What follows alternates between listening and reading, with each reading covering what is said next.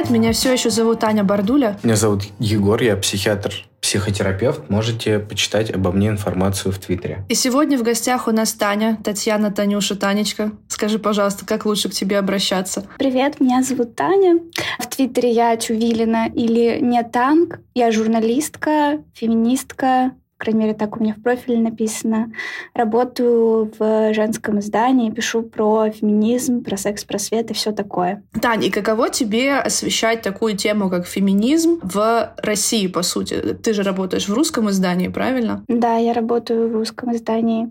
Да на самом деле не сказать, чтобы это что-то ужасное, что-то отвратительное. У нас такая, знаете, аудитория э, очень лояльная. Ну, то есть, если писать в Твиттер про феминизм и писать про феминизм э, в нашем издании, то как бы в Твиттере намного больше дерьма схватишь. Но я правильно понимаю, что ты работаешь в издании и плюс еще освещаешь какие-то темы, касающиеся феминизма в Твиттере в том числе, потому что мне кажется, что твой аккаунт по большей части этому посвящен. Ну да, я очень часто пишу колонки еще в своем вот этом издании горящей избе. Когда меня в Твиттере обижают, как раз мужчины какие-то, я такая, я вас запомнила, я вас заскринила, все будет на следующей неделе. Ты реально так делаешь? Или это да. шутка? Нет, это правда. У меня есть э, материалы, там целые скрины моих обидчиков, и я, я там из разряда вот, мне написали, что прививка, что я сделала прививку от ВПЧ, потому что я сплю с э, большим количеством мужчин. И я там прям скринами, как мне пишут, ты, блин, такая вообще. То есть ты травлю устраиваешь, да? Ты такой человек. Я... Неприятный. Ой, ну знаешь... Своего рода Стас Садальский в мире феминизма. Слушай, я бы не сказала, что как-то из горящей из Б это все перетекает в Твиттер, потому что там вот скорее похихикают вот эти вот девочки, наши подписчицы, а в Твиттере я, наоборот, стараюсь это все не ретвитить, не поднимать никак, чтобы как раз волну травли не устраивать. У меня еще есть закрытка, я вот я бедные комментарии репощу в закрытку и пишу какие-то вещи, там типа ты вообще ничего не понимаешь, ты тупой, ты неадекватный, а в открытке просто либо блокирую, либо как-то адекватно отвечаю, типа, ну, у всех разные мнения. Ну, экологично, да, Егор, ну, да. как считаешь? Согласен, очень экологично. Главное, что этого действительно, наверное, никто не видит, ну, из тех, кому не положено. А еще мне очень нравилась тема у Тани, ну, наверное, это просвет какой-то, мне кажется, так более правильно будет назвать, про девушек с большим размером груди. Она очень часто пишет, то, что это может быть неудобно и так далее. Вот мне кажется, что это очень классная тема, и ты прям действительно большая молодец. Спасибо. Так, ну что, раз уж мы заговорили про... Мужики, мусор. Таня, может быть, еще и та тема, которую ты хочешь сегодня с нами обсудить, тоже касается мужиков? Вдруг вот так совпало сегодня? Аня, какая нативная подводка, просто браво. Да. Я старалась. Да, значит, что у нас обсуждают сегодня в Твиттере? А, на днях девушка а, выложила скриншот переписки, где она переписывается с а, молодым человеком и спрашивает, э, живет он с родителями или без них. Он такой, нет, с родителями. И она выкладывает скрин переписки без там, каких-то контактов, опознавательных знаков и подписывает, что пишет, можете назвать меня ханжой, но когда мальчику 30 годиков, для меня это красный флаг. И, соответственно, в реплаях разделились все на два лагеря. Кто-то поддержал девушку, сказал, что да, действительно, там, скорее всего, бытовой инвалид, скорее всего, там, не сепарированный от родителей человек. Другие писали, что на самом деле ситуация может быть намного сложнее. Может быть, родители болеют, или, может быть, человек откладывает на первый взнос в ипотеку. В общем, и нужно разбираться в причинах. И вот, собственно, в чем срач состоит. Ты в каком лагере? Я, на самом деле, очень понимаю эту девушку. Давайте я сейчас быстренько вот этот проговорю дисклеймер, что каждый имеет право жить так, как он хочет, каждый имеет там э, свое мнение и все остальное, свои взгляды на жизнь. Но э, я ее понимаю, потому что сама бы я вряд ли стала встречаться с человеком, который в 30 лет живет с мамой, потому что для меня очень важна эмоциональная, физическая сепарация. И, возможно, он там действительно не бытовой инвалид, потому что разные бывают ситуации, но я сама переехала э, в другой город родителей в прошлом году, съехала от них, и я поняла, насколько действительно был важный шаг, потому что это очень мотивирует, э, это очень мотивирует в работе, это помогает, правда, почувствовать себя более взрослым, ответственным человеком. Ты берешь полностью ответственность за свою жизнь. Вот. А как будто бы с родителями ты все равно так или иначе находишься в более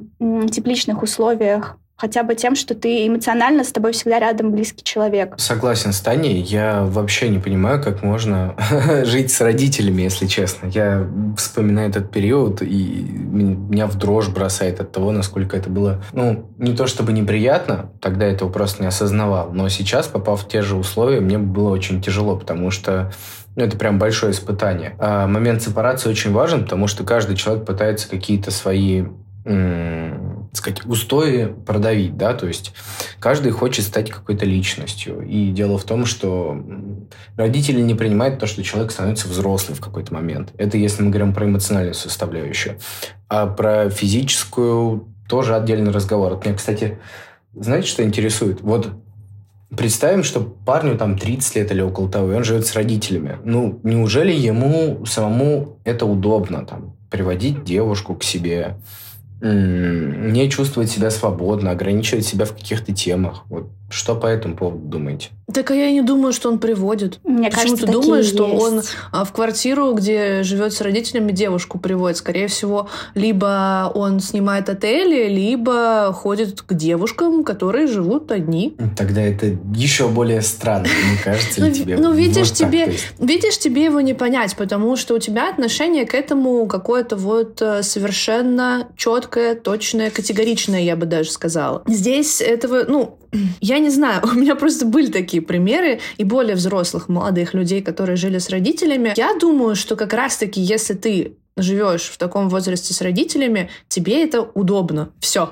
Здесь можно даже ничего не обсуждать, потому что сытый голодного не разумеет, правильно? Это просто разные вещи, и что уж тут обсуждать. Мне больше вот что интересно. Если мы вернемся к самому обсуждению в Твиттере, вот девушка делится своим опытом и говорит, что мне не подходит парень, который в 30 лет живет с родителями. А зачем все начинают э, ее убеждать в том, что может быть и обратная сторона медали, не все так однозначно. Если бы ей это было хоть с какой-то стороны ок, она бы так и сказала, что ну может быть, или хотя бы попыталась выйти с ним на какой-то диалог. Но она очень однозначно на это отреагировала в переписке, там же небольшой ее кусочек. Вот какой смысл переубеждать человека, если у него есть совершенно четкие определенные взгляды, и ну это ему просто не подходит. Дело же даже не в том, что он чего-то не понимает, да, то есть мы не переубеждаем человека, который говорит, что, не знаю, люди э, отличные от гетероориентации, ненормальные, да, вот здесь может быть что-то вот с чем можно поработать. А здесь это же вкусовщина тупая. Ну, не нравится и не нравится.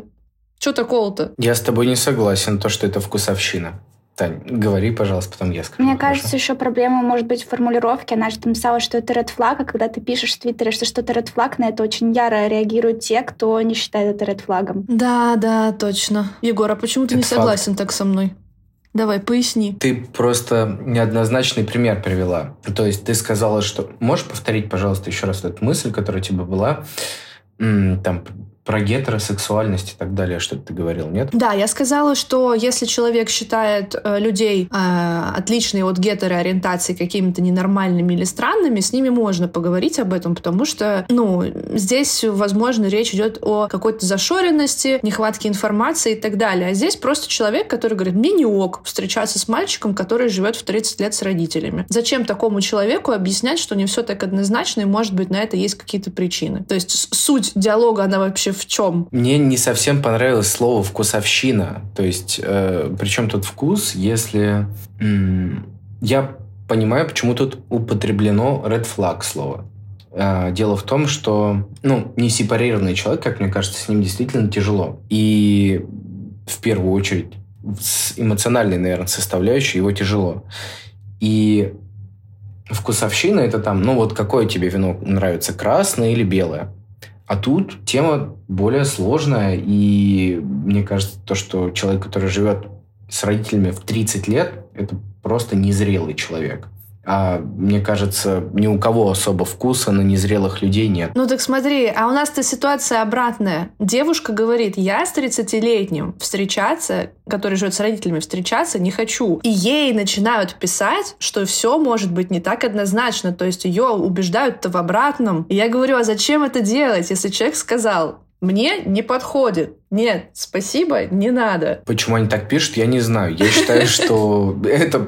Короче, я просто говорил про то, что это не вкусовщина, и девушка, по-моему, правильно говорит о том, что это red flag. Ну как да, ты, говоришь, ты просто не к тому, да. Да-да-да, ты просто не к тому привязался, по сути. Я тут про другое. А люди, я не знаю, почему они так пишут. Видимо, они считают, что ну, э, это нормально. Я так не считаю. На самом деле, там, правда, очень много людей начали защищать парня. Говорят, а что такого? Может быть, у него родители болеют, может быть, он на ипотеку копит. Но я вот это вот, э, наверное, единственный приемлемый для меня вариант, когда бы еще смогла рассмотреть партнера, э, который живет родителем, наверное, действительно, если он э, не знаю, за родителями ухаживает. С ипотекой я тоже не совсем понимаю, ну, так долго ждать. Ну, я просто не понимаю, как в 30 лет можно вот как правильно сказал Егор, э, как можно не хотеть съехать от родителей. У меня замечательные отношения с бабушкой и дедушкой, с которыми я жила, но при этом в какой-то момент становилось просто уже тесновато. Уже хочется свой дом, свой угол, э, свое пространство. Да, я согласен с Таней. И вот раз мы начали говорить про сепарированность какую-то, вот когда начинают выстраиваться отношения, это не самый простой процесс. Я думаю, вы со мной согласитесь. И дело в том, что когда один человек встречается с другим, начинаются какие-то точки, точки соприкосновения личных границ. Одному человеку нравится одно, другому нравится другое. И для того, чтобы добиться какой-то гармонии, уходит большое количество времени. А с родителями, которых два, и которые во многом могут быть с тобой не согласны, и которые считают себя более, а, как это сказать, авторитарными людьми, чем ты, это практически невозможно сделать. Поэтому либо ты подчиняешься, а получается тогда какой-то ну, слабовольно или как это назвать. Либо это зона постоянных сражений между родителями и детьми. Не знаю, я вот как-то себе так это представляю. Может быть, у вас какие-то другие представления? Мне, кстати, интересно вот что можно ли выстроить нормальные детско-родительские отношения, живя до 30 лет с родителями? Вот как, что вы думаете по этому поводу? Просто, на мой взгляд, э, наверное, жить с родителями можно по-разному. С ними можно жить в условно небольшой двушке, а можно жить в огромном загородном доме, где вы не пересекаетесь. Но опять же, если вы живете в огромном загородном доме, где вы не пересекаетесь, скорее всего, ты живешь настолько хорошо, что стимула у тебя съезжать, не, ну, типа, нет и не возникнет. И как бы не то чтобы сепарированным, а самостоятельным человеком ты вряд ли станешь. Ну, блин, просто это, знаете, я такого очень много видела, потому что я училась в университете, где у меня на потоке было очень большое количество суперобеспеченных детей, и у них в семьях действительно было принято жить вот э, до осознанного возраста со своими родителями в этих огромных домах, а потом, когда ты уже заводил партнера, этого партнера приводить туда. Потому что, возможно, на участке у вас два дома, и можно просто жить во втором. И как бы их жизнь удалась, и зачем куда-то съезжать и выстраивать свой быт заново, если у нас тут в двух домах домработницы, лакеи и так далее. Вообще не утрирую, реально, так оно и было. Вот, это как бы другое, но по факту мне кажется, что в сухом остатке мы имеем одно и то же, мы имеем не самых самостоятельных людей, которые по возможности упрощают свою жизнь просто разными способами. А что уж там касается общения, мне кажется, в, мне кажется, что в этом случае не особо важно, как вы с родителями общаетесь. Важно то, что вот этой самостоятельности неоткуда взяться в таких условиях. Живешь ты в доме, где вы не пересекаетесь, или в квартире, где вы не можете в туалет сходить свободно, потому что вам по очереди это делать приходится. Да, я согласна. Ну, я, наверное, тоже согласен, потому что тут как-то сложно это чем-то дополнить определенным. Ну, я просто обдумываю саму эту ситуацию, каково это жить с родителем, потому что достаточно многогранный вопрос, да, вот даже когда ребенок живет в достаточно обеспеченной, богатой семье, где там есть лакей и так далее, ты же все равно не чувствуешь этот дом чем-то своим. Это дом твоего папы или там дом твоей мамы. И ты, по сути, не, сепарировавши, не сепарировавшись, не строишь себя как личность, как мне кажется, в первую очередь. А когда ты не познаешь себя, не проходишь весь этот путь, ну, это прям вот для меня red flag. Не знаю, как для вас. Ну так получается, зря на девчонку накинулись и начали ей в огромном количестве писать, что она не права и всякие ситуации бывают. Я, вот конкретно я считаю, да, возможно, я тут не прав как-то категоричен и так далее, хотя, по сути, там, психотерапевт. Но вот конкретно этот вопрос у меня немножко жопу рвет, потому что я не понимаю, как до 30 лет можно не съехать от родителей. Я вообще понимаю девчонку. Надо было ее ретвитнуть и что-нибудь сила поддержки какие-то еще написать, что-то я не подумала. Уважаю. Ну, у тебя есть еще возможность. У тебя еще есть возможность. Аня, ты поддерживаешь эту девочку или ты считаешь, что все не так однозначно? Да, ну, мне кажется, что потому что я говорю, понятно, что я не считаю, что все так однозначно. Нет, ситуации могут быть какие угодно, правда. Но не хочу прозвучать грубо, я бы не стала встречаться с молодым человеком, который, например, живет с родителями по причине того, что он за ними ухаживает. Я не знаю, стоит ли подробно объяснять, почему, потому что, возможно, мне скажут, что я мразь и сука вообще злая. Ну, ты имеешь же право на быть мразью и сукой. Да, я имею право быть мразью и сукой, но просто Любой человек заслуживает любви. Любой человек заслуживает того, чтобы о ним заботились, и тем более э, по этим двум причинам заслуживает того, чтобы находиться в отношениях. Но для меня отношения с человеком, который, у которого на иждивении находятся родители, это очень сложно, потому что я прекрасно понимаю, сколько сил, времени и, скорее всего, материального ресурса это отнимает. Если ему необходимо настолько тесно за ними ухаживать, что он с ними живет, скорее всего, в ближайшее время его ждет боль утраты, э, если логически рассуждать. И я к этому не готова. Я понимаю, что это может произойти в любой момент с кем угодно. У нас и машина сбить может, и метеорит упасть, и вообще мы в прекрасном месте живем. У нас столько всего происходит, не правда ли? Но здесь, когда ты понимаешь, что к этому все идет, я чисто морально не могу на это подписаться. Я понимаю, какая колоссальная поддержка нужна будет этому человеку, либо, что еще хуже, возможно, он ничем не делится, переживает это самостоятельно, и хрен знает, что с ним спустя какое-то время будет происходить объяснить. Короче, я овертинкер жесткий. Я продумала все на 100 шагов вперед, но нет, я представляю, насколько это тяжело, потому что похожий опыт у меня есть. Никому не пожелаю и сама на это смотреть еще раз не хочу, потому что я супер эмпатичный человек, и я буду просто физически чувствовать ту боль, а, которую чувствует он, поэтому ну, для меня тут э, нет неуважительной, неуважительной причины, просто как бы извините, не мой вариант. Слушай, Ань, я с тобой вообще полностью согласен. Вот в этом вопросе я часто о нем задумывался по поводу того, каково вообще жить людям с там, детьми-инвалидами, родителями, которые уже в достаточно взрослом возрасте находятся, за которыми нужен уход, вот так можем сказать. Но это действительно колоссальный труд. И в более развитых странах, да, там, насколько я знаю, в скандинавских странах, в Швейцарии, по в Австрии, законодательно прописано то, что взрослых или престарелых, так скажем, родителей, которые ну, за которым нужен уход, должны отправлять в специализированные учреждения. Хосписы. Иначе это карается там штрафом или еще чем-то. Нет, хоспис это немножечко другая история. Хоспис это, ну, умиральная яма, по-другому можно вот так назвать.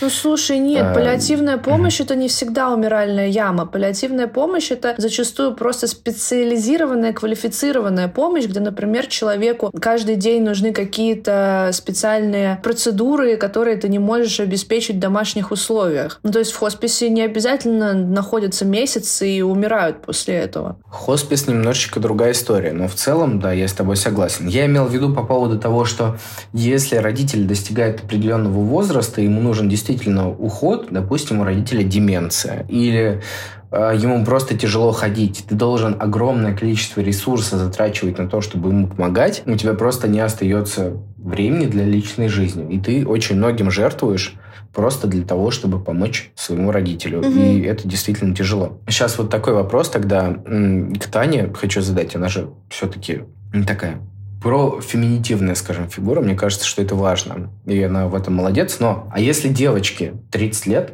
и она живет с родителями, что тогда? Это как-то меняет картину вот, ситуации или нет? Нет, это тоже red flag абсолютный. А тут нет разницы девочка-мальчик, потому что э, сепарация, она вообще, мне кажется, не особо-то от пола сильно зависит. Ну, отчасти да. Тут я могу м- какой такой момент внести.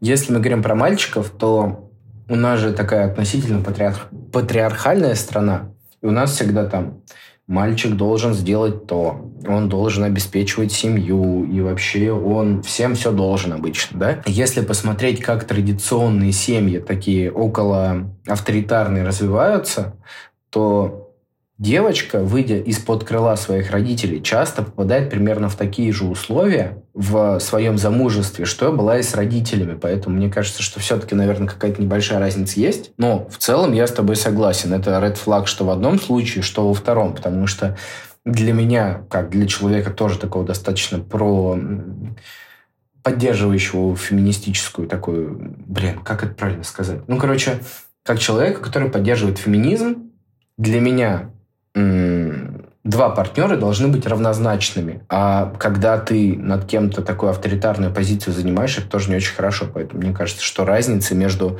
тем, что это парень, которому 30 лет, или девушка, которой 30 лет, особо и нет. База. Аня, ты? Я согласна полностью. Что тут можно добавить? Обстоятельства, конечно, у всех бывают разные, причины бывают разные, но в сухом остатке мы имеем одно, что очень важно все-таки быть самостоятельными, какими бы ни были хорошими или, наоборот, плохими отношения с вашими родителями, в какой-то момент из, гнё... из гнездышка выпорхнуть нужно и очень, что самое главное, важно.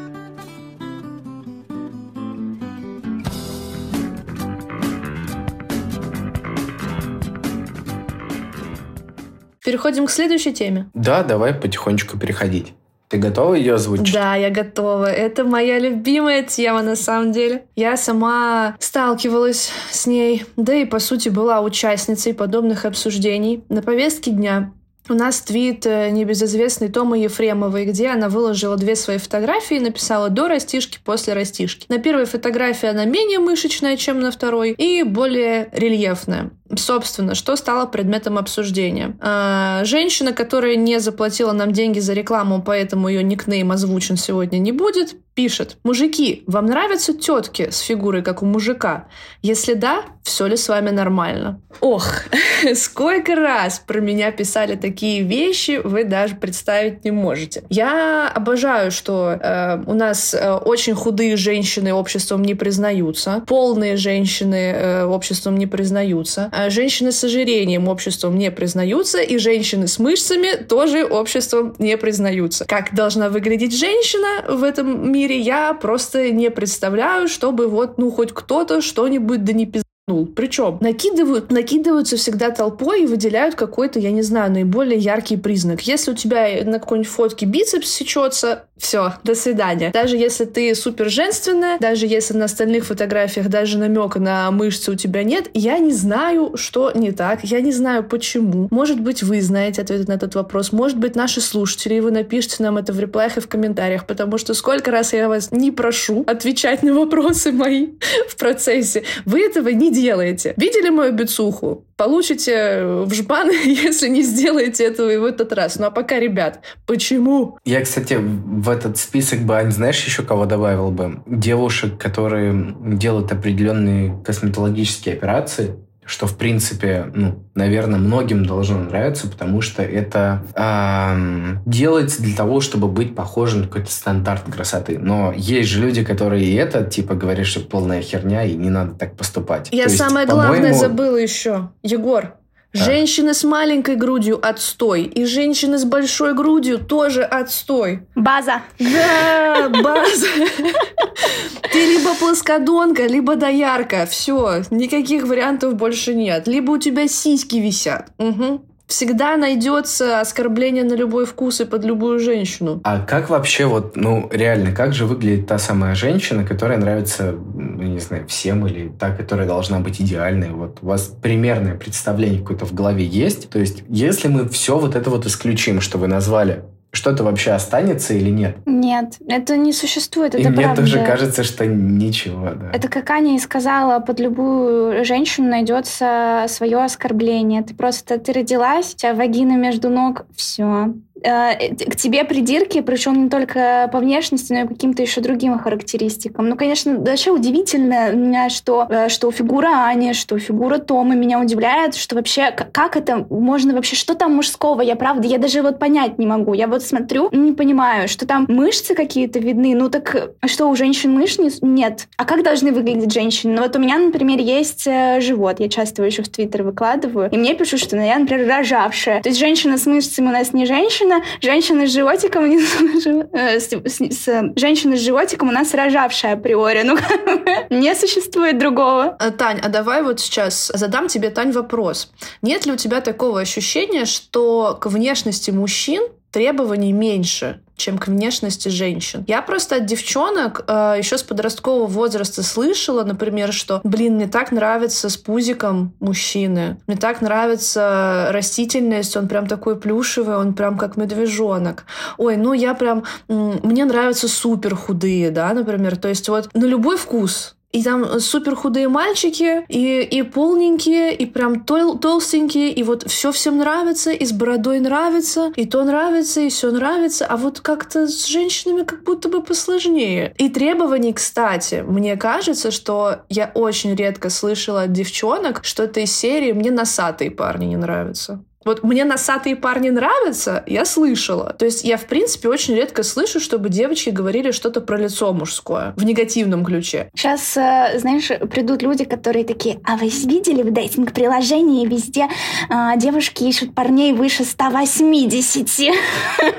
Про рост забыла, про рост забыла. Вот это мой любимый аргумент. На самом деле, ты, конечно, права. Это Мы база. даже в «Горящей избе» текст... база. Мы даже текст в «Горящей избе» э, писали на эту тему, тему, что бьюти-индустрия, вообще стандарты красоты, они по женщинам бьют намного э, сильнее. И девочкам, в принципе, с детства что говорят? Ты должна быть красивой, ты должна быть ухоженной, иначе тебя никто замуж не возьмет. Ну, тут вообще все, мое любимое собрали. Вот. Поэтому, конечно, э, безусловно, на женщин давят больше. На мужчин, конечно, тоже. Э, давайте сейчас это вот э, придут вот эти вот люди, давайте говорим, на мужчин тоже давят, но на женщин давят намного в разы сильнее. Егор, ты согласен? Да, Таня сейчас вообще все правильно сказала. То есть к мужчинам действительно тоже есть какие-то стандарты. Быть слишком толстым не очень хорошо.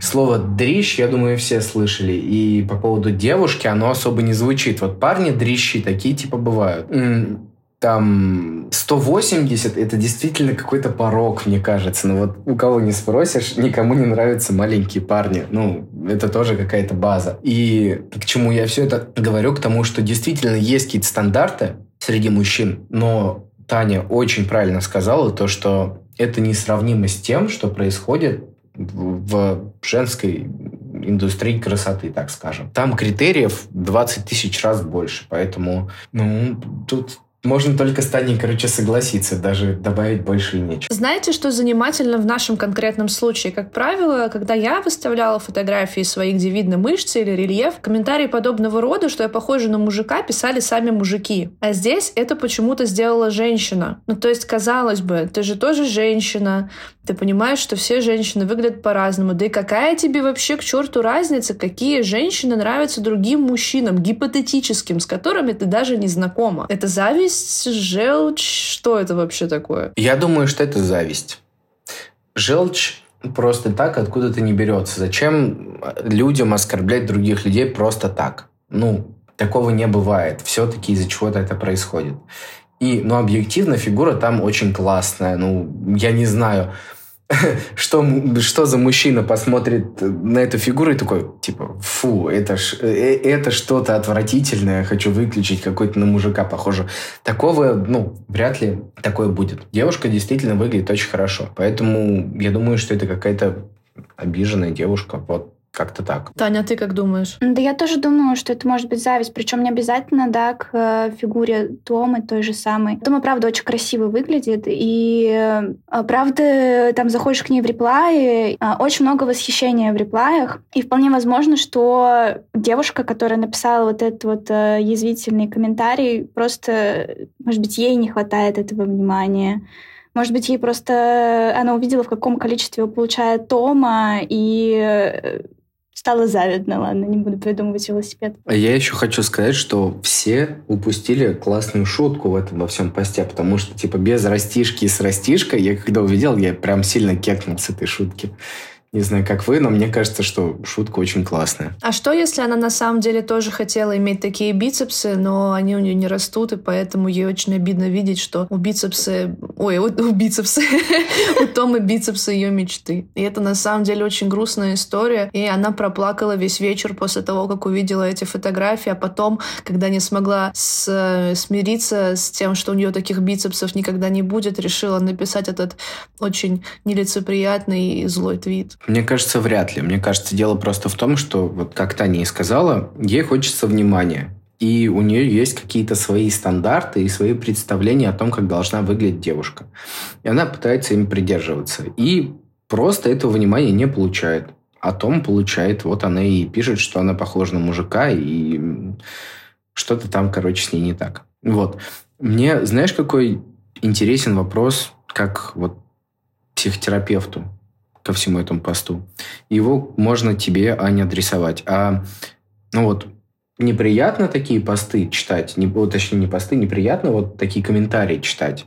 Вот, что ты испытываешь, когда тебе такое пишут? А, слушай, ты привыкаешь ты ко всему привыкаешь. Первое время действительно было неприятно. А, можно даже... У меня раньше был закреп, где как раз-таки очень хорошо видны мышцы верхней части тела у меня, и там нормально так. Было комментариев про то, что это перебор, про то, что я мужик и так далее. И там есть даже моменты, на которые я достаточно резко и язвительно отвечала. Сейчас я не отвечаю. Ну, потому что ты как-то свыкаешься с мыслью, что это будут писать. Ты убеждаешься, потому что изначально у тебя какие-то сомнения же есть в голове.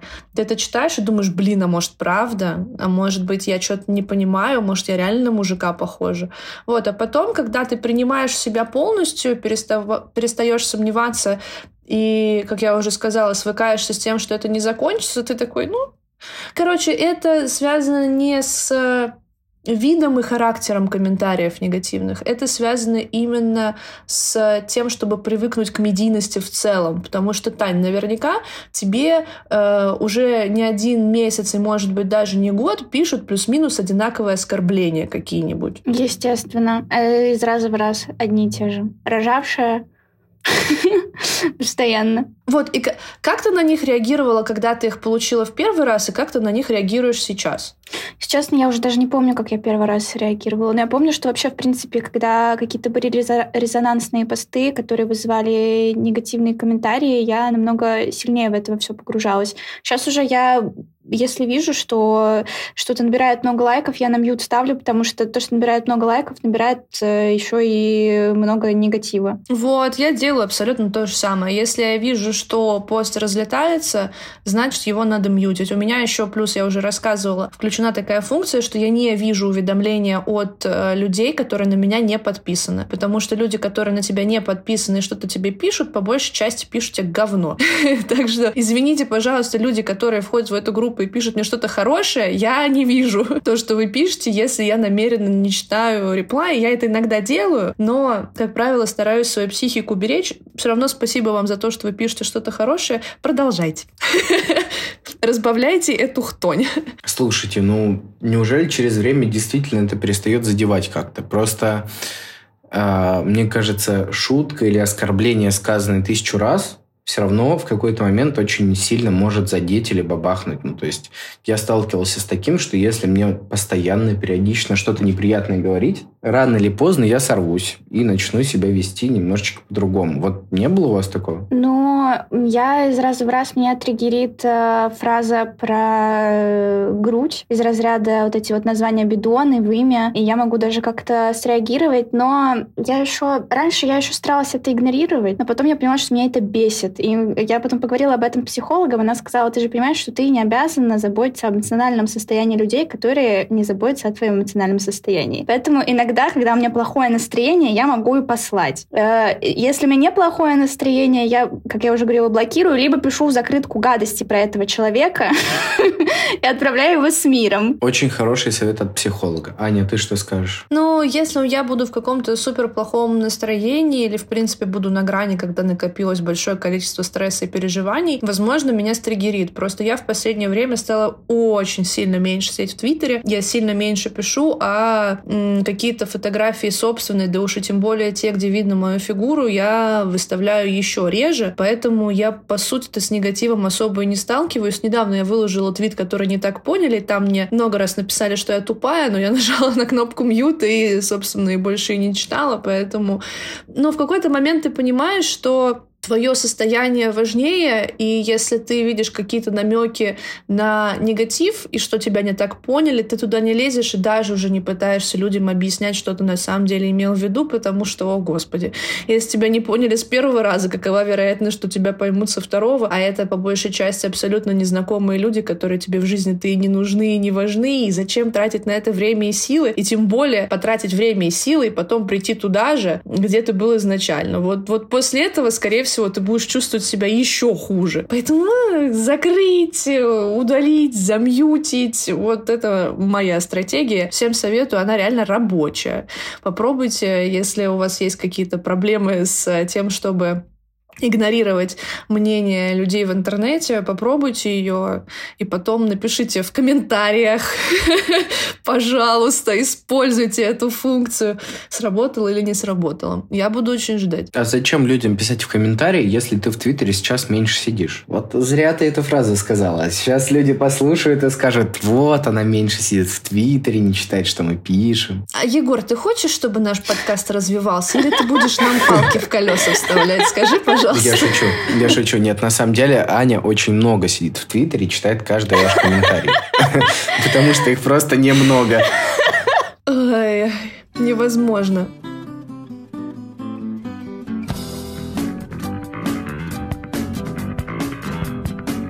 Что у нас осталось, Егор? Аня, можно я тебя попрошу зачитать, потому что я сегодня просто сижу без комфортного для меня для комфортной для меня возможности прочитать это все. Итак, мы сейчас будем обсуждать э, твит Лентача, где э, цитируется видео девочки, которая, как мы все поняли, впервые пошла на работу и проработала в офисе с 9 до 5.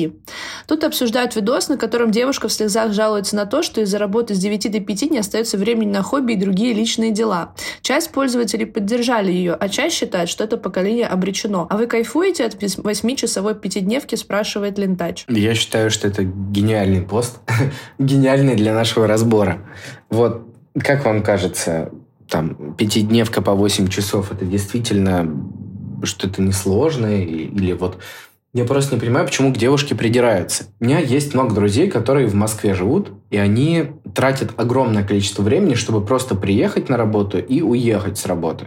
Плюс 8 часов работы. И, собственно, когда жить по-моему, это совершенно нормально. И, по-моему, у нас был какой-то похожий пост, да, Ань, где мы уже это обсуждали, по поводу того, что мы сейчас просто стремимся больше жить и меньше работать. И это совершенно адекватно. Вот согласны или не согласны? Я думаю, что мы это обсуждали вскользь, когда э, у нас в гостях были Лев и, э, господи, Антон. Вот, и мы там говорили о том, что ох уж эти зумеры проклятые, не хотят положить всю свою жизнь над проклятой капитализм и работа на заводе, не хотят, чтобы их страна развивалась, не хотят приумножать ВВП, лишь бы кайфовать до пива жрать. Согласен. Просто еще я бы вот что добавил. Работа, работе рознь. То есть бывает такое то, что ты работаешь по большей степени физически, там, не знаю, грузы какие-то разгружаешь. И да, физических сил может не хватать, но голова у тебя будет свободной. Для меня работа м- мыслительная всегда давалась тяжелее. Поэтому вполне возможно, что девушки действительно не находятся после работы возможности проживать свою жизнь так, как она хочет. Вот не было ли у вас такой работы, с которой вы м- сталкивались и чувствовали себя просто истощенный, изнеможденный после рабочего дня? При том, что отнимало не 12 часов, там, допустим, а 8. Вот я сейчас работаю, например, по 5, по 6 часов в день. Ладно, на самом деле больше, но по 5-6 часов в день, так скажем. И я часто чувствую себя очень сильно уставшим от своей работы. Ну, по-моему, вся работа разная. Что скажете вы по этому поводу? Тань, скажи, пожалуйста, какой у тебя вообще график? Потому что ты сказала, что ты журналистка, и у меня, ну, не то чтобы сказала, я впервые это услышала, я знаю, что ты журналистка, и у меня даже малейшего нет представления о том, как журналисты работают, какой у них график, и есть ли он вообще. Во всех редакциях по-разному. Я работаю 5 на 2, но журналисты очень часто берут еще какие-то тексты внештатные. Ну, то есть, например, я работаю 5 на 2, вот эти 5 дней я поработала, но я еще там вечером или выходные э, пишу что-то еще, чтобы зарабатывать нормально. Вот, поэтому, блин, вот, кстати, Егор спрашивал про была ли такая работа, которая выматывала. Да, это мое прошлое место работы в Самаре, потому что я вообще не любила издание, в котором я работала. Я не любила редактора. Я там приходила с работы, я плакала, платили там мало. Ну, я, естественно, находила подработки, но я так от подработок не уставала, как от э, вот этих, э, сколько там, семи часов в офисе. Я эту работу просто ненавидела. Еще за счет того, что, как тоже сказал Егор. Там нужно было час, дое... час ехать в город из дома до офиса, и потом еще вечером час вот эти вот все пробки собирать. Я, я это ненавидела. Поэтому сейчас я на удаленке, я сейчас получается, работаю. Ну, вот на, этих, на этой неделе у меня вообще нет выходных. Но при этом я не так э, дико упариваюсь и устаю, как э, вот от той работы, потому что я ее, правда, ненавидела. А тут хотя бы, ну, ну, как сказать, уже в рутину вошло. А у тебя 5 на 2 с 9 до 6? Или нет какой-то привязки к тому, что ты должна быть на связи с 9 до 6? Я должна быть на связи с 10 до 7, но в целом я, я должна быть на связи, но в целом какого-то графика нет. Я обычно вообще, я ранняя пташка, я в 8 стою и уже в 9 работаю. Егор мотает головой. Осуждаю ранних пташек, я просто не понимаю. Мне вот сейчас, я на отдыхе нахожусь, у меня вся команда очень рано встает, и они просыпаются, условно говоря, в 8 и начинают бегать. И я не понимаю, как так вообще возможно. Я в 10 просыпаюсь, страдаю. Поэтому ранние пташки для меня это прям вообще больная тема. я не понимаю, как так можно. А у меня жена ранняя пташка, и она мешает мне жить этим. Вот. Все, это было отступление, да. Прости. Да, Тань, вот смотри, ты говоришь, что у тебя действительно была работа, после которой тебе ничего не хотелось, она все твои жизненные соки выпивала. И как ты считаешь, наше поколение и поколение после нас ближайшее реально потеряно, что нам какая-то офисная работа с 9 до 5 может не подходить, потому что у нас создается впечатление, что жизнь проходит мимо нас. Либо здесь именно вопрос в том, подходит ли тебе данная конкретная работа, и в принципе, если ты от нее кайфуешь, то можно и с 9 до 5 поработать, и время на хобби найти, просто если у тебя силы на него будут оста- оставаться. Мне кажется, это все-таки вопрос поколений. Потому что, очевидно, мы, не знаю, как вы, я росла в намного более комфортных условиях, чем мои родители. И, соответственно, и я э, хочу э, свое какое-то, всю свою жизнь э, делать более комфортной, исходя из той точки, в которой я уже была. А родителям, условно моим, кажется, что я уже в каком-то нереальном кайфе, я так круто живу, но при этом еще там на что-то могу жаловаться. Ты вообще обалдела. Поэтому я не особо осуждаю эту девочку, я вполне могу ее понять. И вообще, кстати, офисная работа, после того, как ты поработала на удаленке, она уже какая-то вообще кажется очень непривлекательной. Поэтому ее слезы я вполне могу понять. Осуждение идет как раз-таки еще во многом из-за того, что люди сами привыкли упахиваться и недовольны тем, что кто-то не хочет упахиваться и хочет жить лучше и говорит об этом. Вот. Согласен. Ой, ну слушайте, все сейчас прекрасно знают, что я скажу. И я, мне кажется, один из главных амбассадоров увольнения в российском твиттере.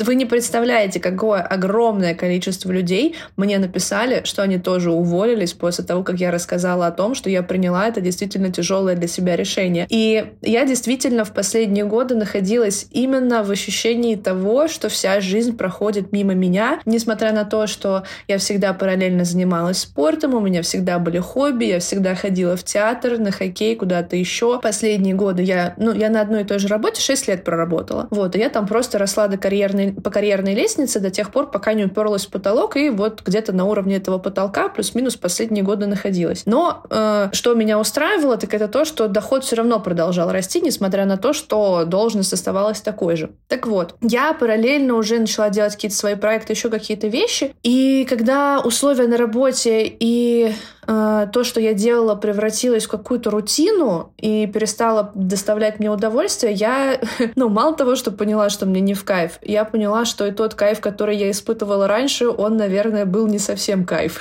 то есть у меня открылись глаза на то, что я вообще делала, и то, чем я занималась, несмотря на то, что сферу я очень любила. А еще весь прикол в том, что я никогда не говорила, где я работаю, потому что нам нельзя было говорить, где мы работаем. И даже когда я увольнялась, я подписывала NDA, но хотя бы то, что я проработала 6 лет в страховой компании, я сказать могу. Вот, и я жила реально как эта девочка с ощущением того, что вся жизнь проходит мимо меня. Я была реально в ужасе от того, что когда ты наемный работник, ты не принадлежишь сам себе, даже если у тебя удаленка, потому что нам на этой удаленке нельзя находиться где-то, кроме Москвы.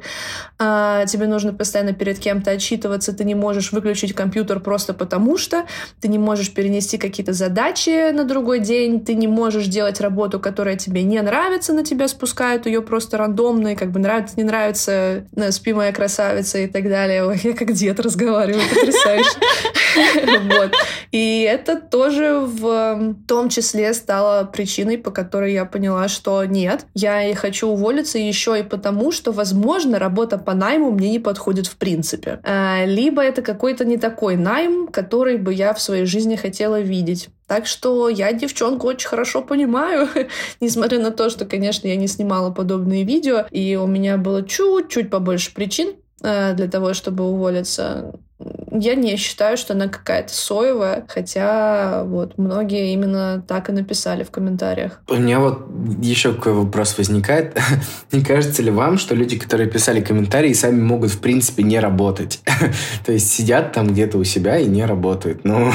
Знаешь, что мне кажется? Что, скорее всего, они работают, скорее всего, они работают в том же офисе с 9 до 6, и они не могут себе признаться, что им это не нравится. И они да, просто да. обманывают себя, и когда пишут, что ты дура соевая, вообще-то мы рождены для того, чтобы терпеть и работать на благо э, капитализма, просто боятся честно себе сказать, что им самим это не подходит, потому что если они себе признаются в том, что им это не подходит, им придут, придется искать какие-то другие варианты. А найти вариант помимо найма очень сложно. То есть, ну, все говорят, типа, сделай что-нибудь свое. Ох, ребят, это полная жопа. Сделать что-то свое, мало то, что придумать, что сделать, а потом еще и очень долгое время работать и не видеть денег абсолютно, потому что все то, что ты будешь зарабатывать, будет пропадать там же. Говорю вам как человек, который сейчас именно этим и занимается. Если, конечно, у вас нет человека, который может вам безвозмездно пару миллионов отсыпать, и вы уже там будете крутиться, вертеться, да и то их можно очень легко просрать и остаться опять с голой жопой. Аня все правильно сказала, и мне кажется, что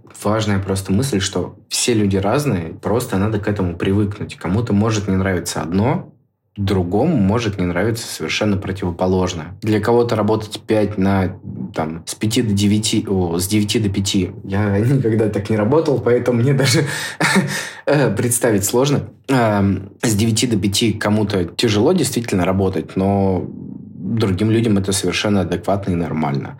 И мне, допустим, это был бы сущий ад ходить куда-то с 9 до 5 каждый день и выполнять какие-то рутинные дела. Я для себя какой-то выход из этого нашел.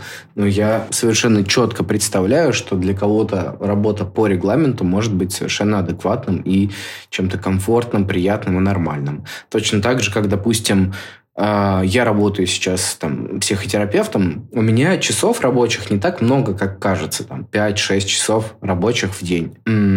Человек, который там по 8, по 10 часов разгружает э, вагоны какие-то, он меня никогда в жизни не поймет. Он скажет, что это слишком сложное что-то. Ну, его работа слишком сложная что-то, а я просто там сижу перед экраном, что-то говорю, и все. Но на самом деле, после того, как я выхожу со своей работы, я иногда не могу сфокусировать зрение, потому что я очень сильно устаю. Я иду и не могу на чем-то конкретно сконцентрироваться. Мне приходится долго подбирать мысли, я не могу подбирать те слова, которые мне нужны и так далее, потому что мозговая активность очень там, яркая происходит в этот момент, так скажем. Поэтому для всех ситуация выглядит совершенно по-разному, та или иная. И просто надо принимать то, что кому-то это может быть ок, а кому-то не ок. И я сейчас говорю скорее не про то, чтобы мы приняли все те комментарии, которые написали про эту девочку, а про то, что зачем писать, что девочка какая-то соевая, если ты, возможно, никогда либо в таких условиях, как она, не был, либо ты просто сам по себе другой человек. Ты можешь ее никогда в жизни не понимать. Но по-любому ты сталкивался с какой-то ситуацией, которая вызывала у тебя похожие чувства. Вот как-то так. Узнали, согласны? согласны. Узнали, согласны.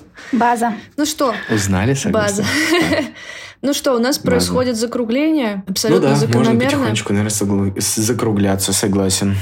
Таня, у нас всегда Егор в конце какую-то полезную практику озвучивает, которая помогает нам и всем нашим слушателям становиться более осознанными. И, в свою очередь, гость или гостья тоже э, говорит о том, что важно, нужно, хочется сказать, пожелать, может быть. Так что, если ты готова, можешь сказать пару ласковых для тех, кто сегодня нас слушает. Ну, что могу сказать? Значит, если люди бесят вас в интернете, не стесняйтесь, а, не надо в себе эту злость хоронить. Это не сработает. У меня не сработало. Заведите закрытки, пишите гадости в закрытку. Если хотите, можете и Можете в Твиттере послать. И, или в черный список кинуть. Или, смотрите, можно злые колонки написать.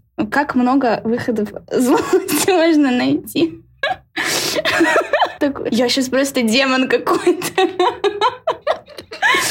Вас надо было звать вместе с Аней, которая что-то хорошее есть для того, чтобы вы да, были как да. ангел и черт на плечах. Такие хороший полицейский и плохой полицейский. Да, да, это правда. Но я, я просто за то, чтобы заботиться в первую очередь о себе. Я, знаете, вот недавно были анкеты в э, Твиттере, где все себе ставили десятки эмпатии. Я такая, нет, нет, это вообще не про меня.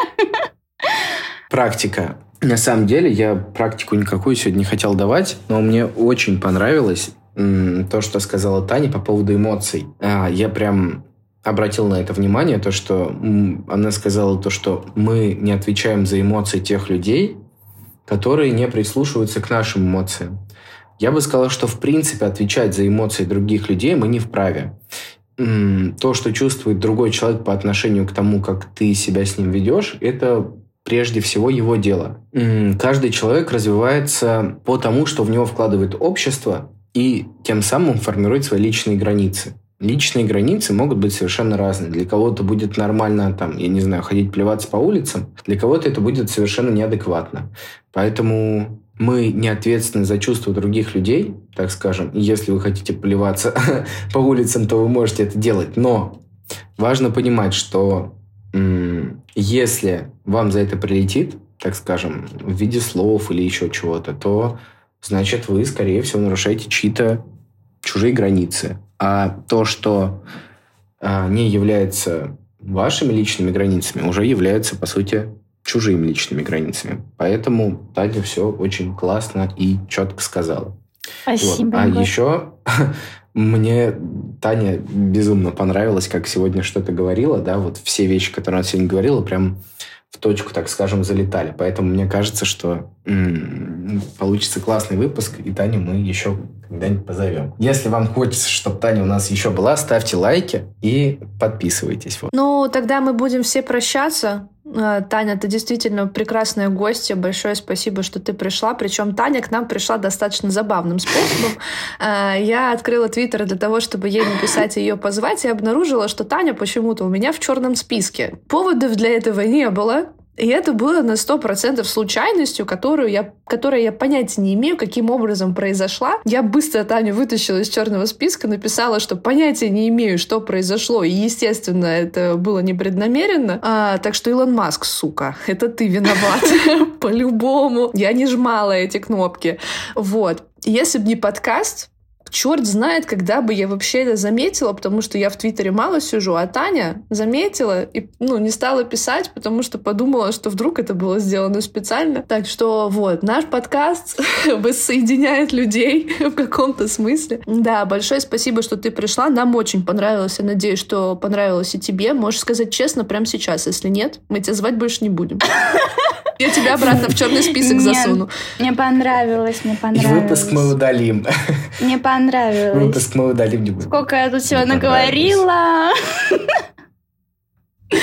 Вот. Э, мы прощаемся. Я всем говорю пока-пока. Прошу, как обычно, ставить сердечки на Яндекс подкастах, делиться ссылками на наш подкаст везде, где только можно, будь то Твиттер, будь то Сторис. Если вы отметите меня, я обязательно сделаю репост и буду очень вам благодарна и признательна. Пожалуйста, помогайте нам э, распространять наш подкаст, потому что мне субъективно кажется, что мы не просто кекаем, но и делаем что-то хорошее и помогаем нашим слушателям хотя бы чуть-чуть становиться осознанными осознаннее и даже не просим у вас за это 5000. Захотелось сказать не только кекаем, но и рофлем. но окей, согласен. Аня очень правильно сказала. Да и в целом, наверное, надо потихонечку прощаться, действительно. Всем спасибо, что послушали. Таня, спасибо, что пришла. И всем пока-пока. Спасибо, пока-пока. что позвали. Пока-пока.